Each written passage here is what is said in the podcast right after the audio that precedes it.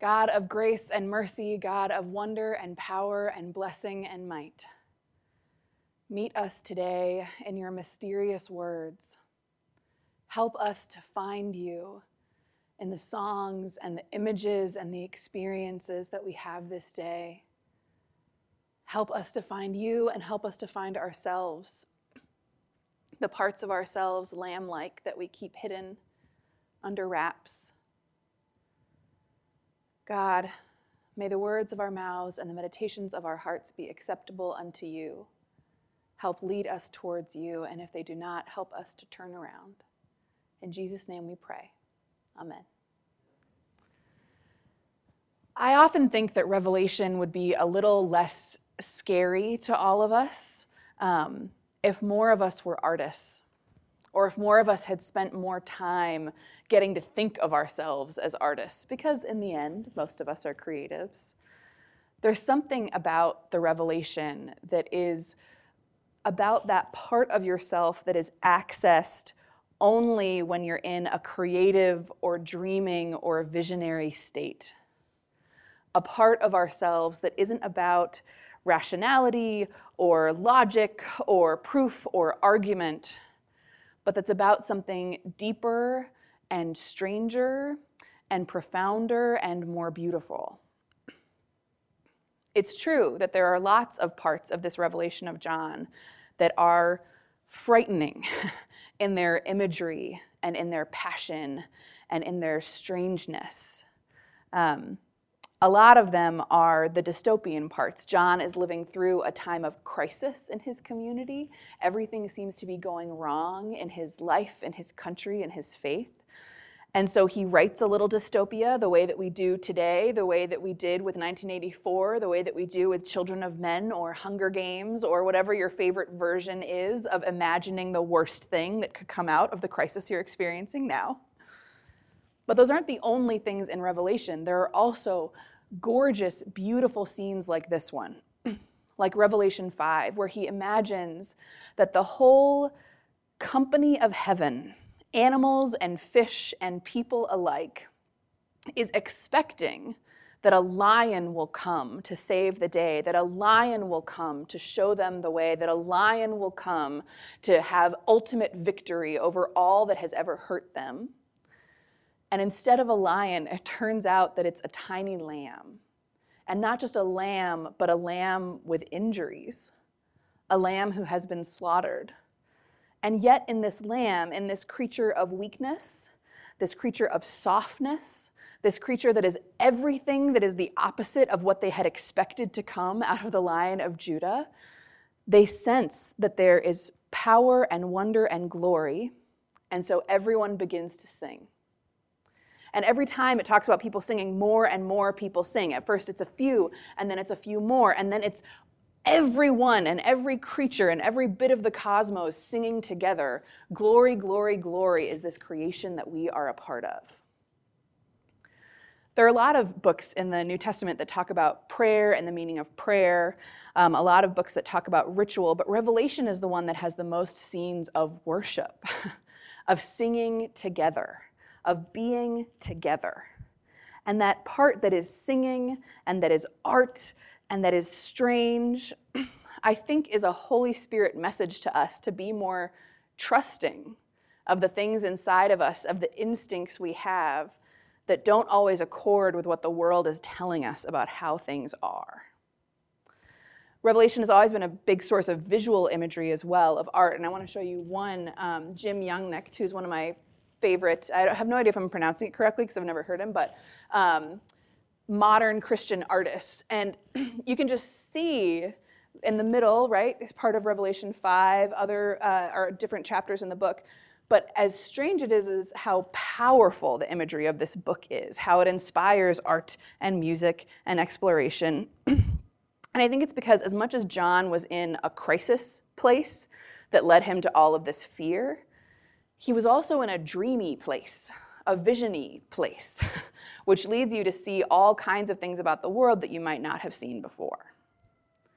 And in this case, I think it gives him real wisdom, real wisdom that we tend to forget no matter how many times we've heard the story about the core of what this Jesus story is that's at the heart of our faith and the heart of our Christianity. That the story of Jesus' life and death and resurrection is a lot of things, but one of the biggest things that it is is a story about how what we expect winning to look like is basically always wrong. How what we expect success to look like is basically always wrong.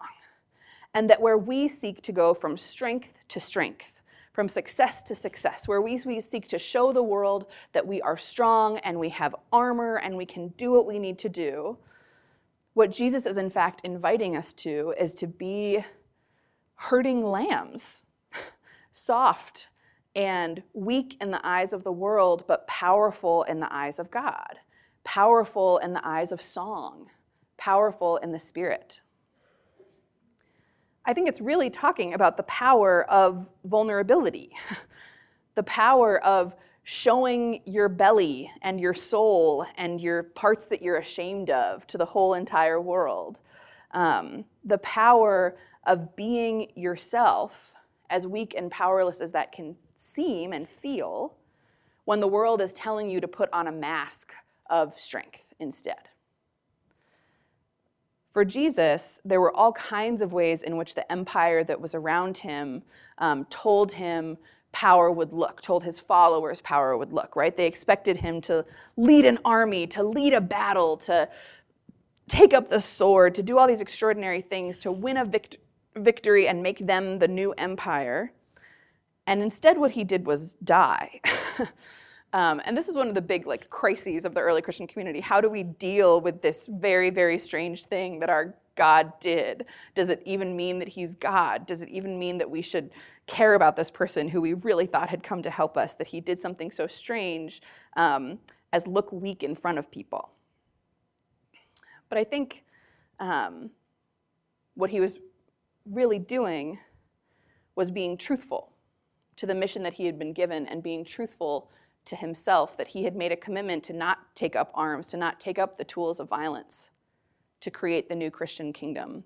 And so he didn't do that until the day that he died. He wasn't going to take up manipulation as a form of power. He wasn't going to take up hurting and power over. He was about power with and power through. And to take up those tools, as much as he may have been able to, would have been to destroy the kingdom from the first because it would have just been making it another empire. So we're invited to think about what embracing vulnerability and weakness would look like in our own life. And that can be tricky because it's been done wrong and done harmfully a lot of ways over time. So I want to talk just a little bit about why it can feel so threatening to think about ourselves as being vulnerable before others, like Jesus was, like a lamb is like a dreamer is. Um, one of them is just that, like, it's really hard to be vulnerable. We know how to do it when we're kids, and then we slowly learn over the course of our lifetime that vulnerability can lead to pain or shame or anger. And so we start to shut ourselves off to it. We build up brick by brick walls between us, our own core um, self, and our own core vulnerability, and the rest of the world and anything that might come in. But another is that this notion that part of what the Jesus story is about is embracing our vulnerability and knowing that Jesus is on the side of the most powerless. Um, that's been used as an excuse to say people who are powerless and on the wrong side of oppression should basically like deal with it and lean in, right?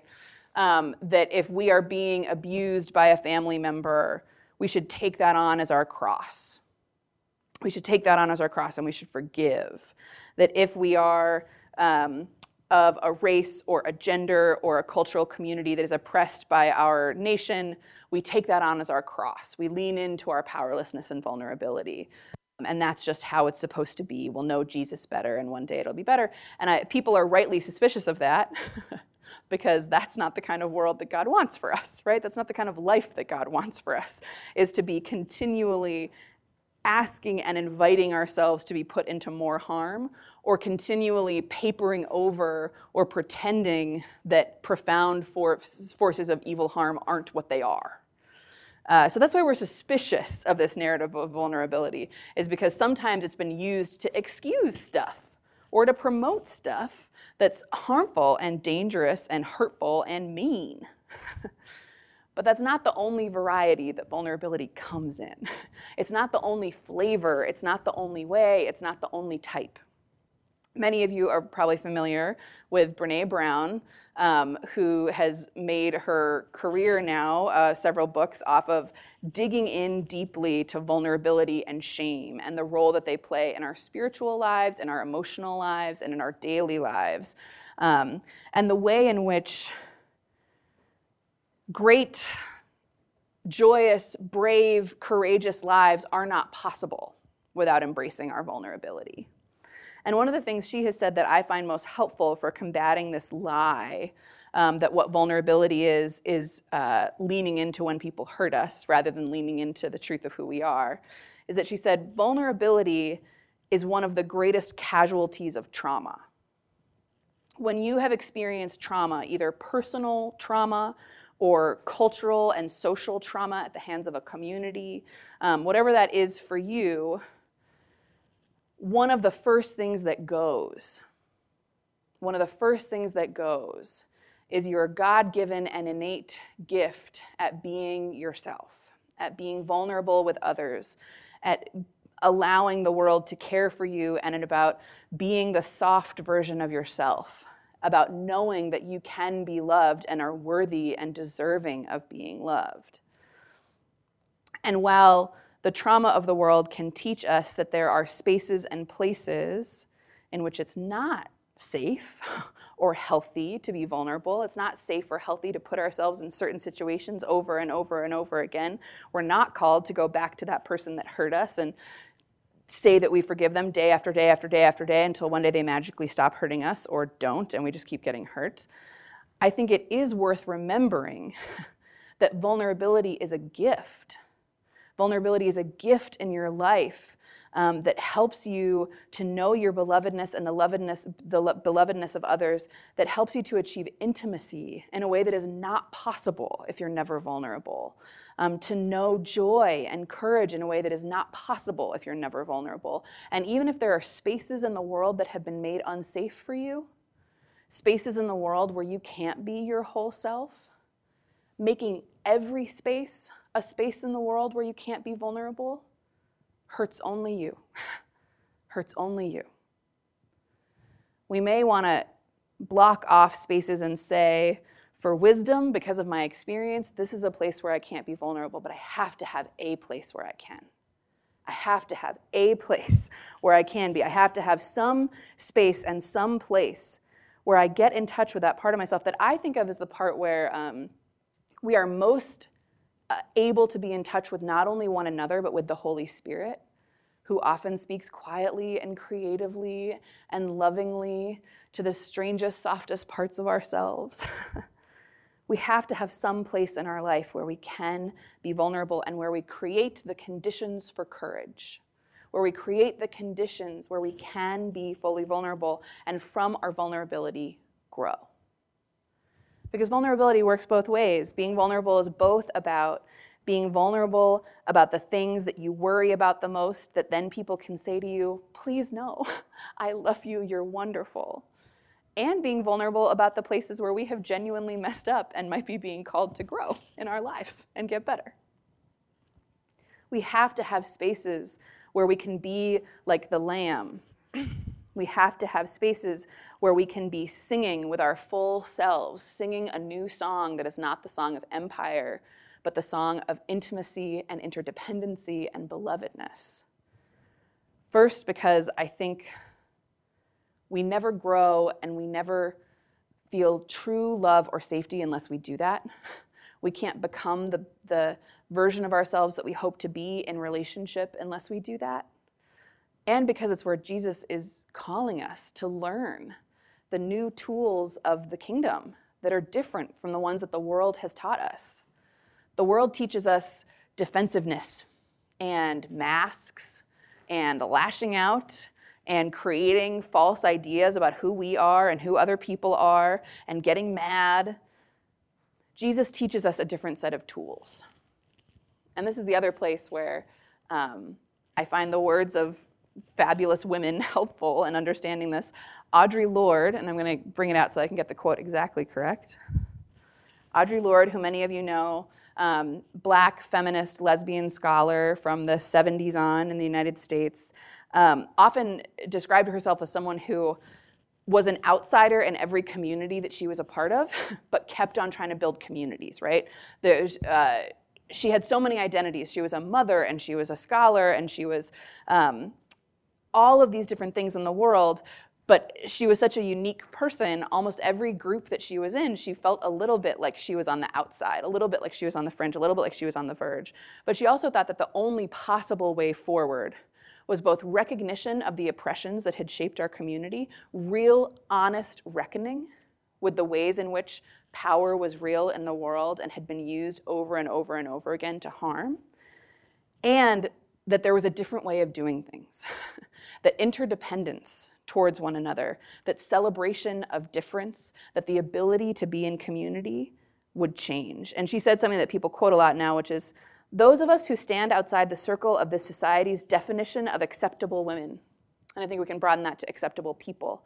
She was speaking in the moment to a conference that was supposedly about feminism, but basically had all straight white feminists at all panels except the one that she had been invited to. And so she was sort of trying to uh, uh, invite people to think more broadly about who women were uh, and to challenge themselves to get outside of their own boxes of defensiveness um, those of us who have been forged in the crucibles of difference, those of us who are poor, who are lesbians, who are black, who are older, know that survival is not an academic skill.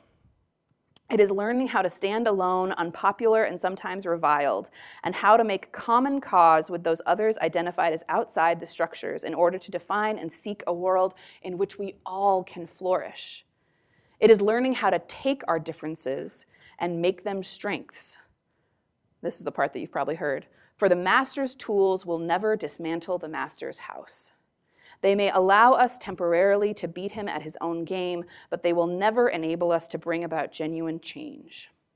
And this fact is only threatening to those who still define the master's house as their only source of support. The master's tools will never dismantle the master's house. It's as true of our spiritual lives as it is of dismantling the forms of oppression that have shaped us so often in the world.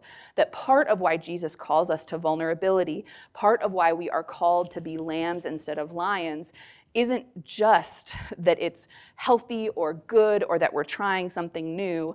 It's that all of that lion stuff is what led us to the world we're in now in the first place. And that world is unhealthy and broken, and using its tools won't lead us anywhere better. using the tools of violence and power over and manipulation and defensiveness will not lead us anywhere better than we are today, because that's how we got where we are. we're to have to find a whole new toolbox. One that for me and my faith, Jesus used, right? So we at least have a good example a whole new toolbox of what it means to be a human being and what it means to be human beings together, where we embrace the parts of ourselves that are hardest, where we ask one another and invite one another to be vulnerable and true, and where in the midst of that we find love and joy and honesty and openness to the other, creating the conditions to be more courageous, more Christ like, more loving than we thought we could be the day before when we were only using the tools that a broken world had taught us. So, how does this fit into um, our anti racist journey this month, which is one of the journeys that we're on as a church? Uh, releasing. I gave you a wrong date last week, by the way. I was accidentally lying. Um, so, the anti racist audit that the church has been going through, we're going to be having a post worship conversation where that's introduced to the church on October 22nd, not October 15th. And then on either October 29th or November 5th, two representatives from um, Crossroads, which is the diversity organization that we've been working with, are going to come here to do caucusing where we can process our feelings and thoughts about whatever we found in the audit and what it would mean to commit ourselves to it in the future. And that caucusing is going to be um, caucusing for white people and caucusing for people of color, each led by a diversity or uh, uh, trainer I'm looking for the word, um, who is either white or a person of color. And some people, uh, you start to feel very anxious in your heart when you hear that. You start to get a little like scared, like, why would we be segregated? Isn't that bad? Isn't that kind of the thing that we're trying to fix, right? Which I understand. But part of the reason why we're doing that is that we think that it creates exactly those conditions for courage. Those conditions for courage where we can find the places inside of ourselves to be more vulnerable and out of that become more committed to the work of anti-racism as well as the, the work of spiritual growth than we're able to be if we never find those places people of color being together in a caucus can be a way to find the freedom without having to um, manage or address or uh, articulate the emotions of white people to share the experiences of racism that they've had in the church, right? While those are going to be varied and different. For white people, being together can be a way to start to excavate some of our racist assumptions or practices. I, like, I'm a white person, I grew up in America, I've been racist. Like, end of story. That's just how life is. Um, without having to worry about causing harm to others who are in the room. Um, we can be more honest and more vulnerable in that initial conversation about the work that we need to do, where we're at, how it makes us feel, the way that it makes us feel afraid or angry or whatever. Um, that initial conversation will set the conditions for courage so that we can have more combined conversations later down the road, as well as more caucusing down the road because we're all dealing with different stuff. And different people are going to, some of us are mixed race and are going to feel complicated about the division into those two communities. Some of us have various uh, experiences of race and are, going to feel complicated about that. But that's why we're going to have multiple ways of communicating and multiple ways of processing the whole time. Because I have to tell you, um, this is another, so one of the things that I had always uh, found one of the things I always wanted from Brene Brown's work, this vulnerability work, was an understanding of what about the danger of when society has already made you vulnerable for whatever reason, right? Um, isn't embracing that then a really different task when your culture has already made you vulnerable?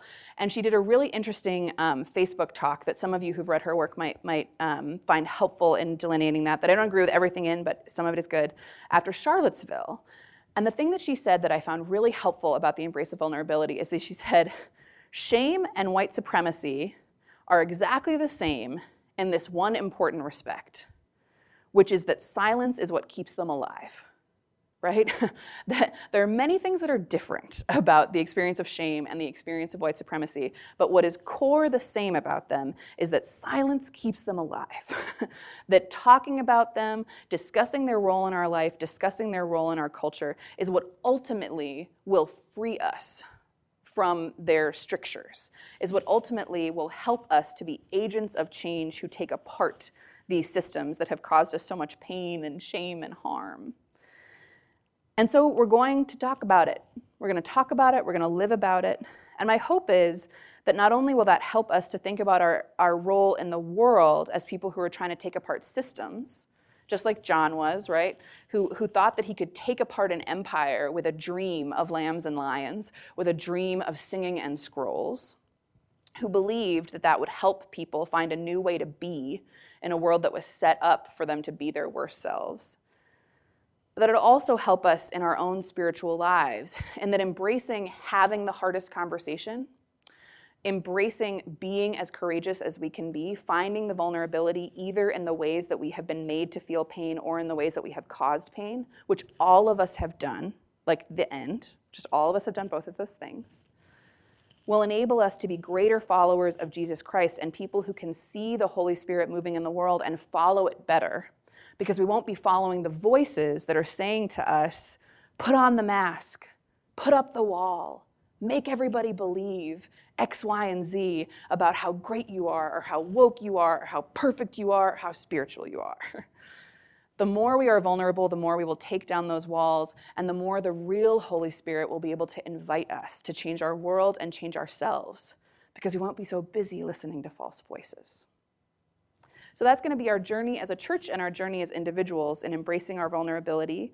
Um, I wanted us to have a practice of vulnerability uh, today, but almost all of them are ones where the conditions of worship are not conditions for courage. I'm not gonna like make you turn to each other and say something that you're nervous to say to another human being, right? I'm not gonna make you turn to each other and say something you've never said before, share your deepest secret. Um, but I do wanna encourage you to challenge yourself on vulnerability this week.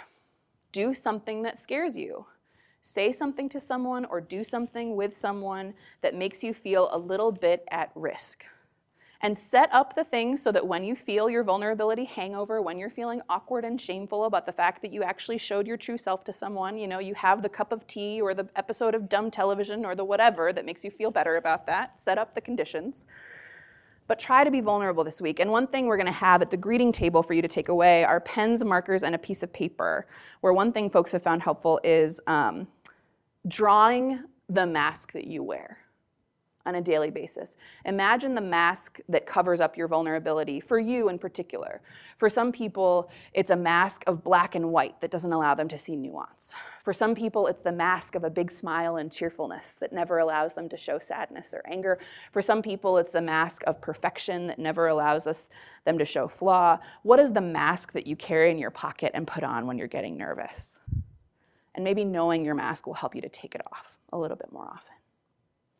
So let's go out into the world and practice vulnerability. Jesus is inviting us to. Jesus did it in a way that, yes, led to great destruction, but in the end led to great hope, refreshment, and rejuvenation. And we hope for the same things for ourselves. In Jesus' name we pray. Amen.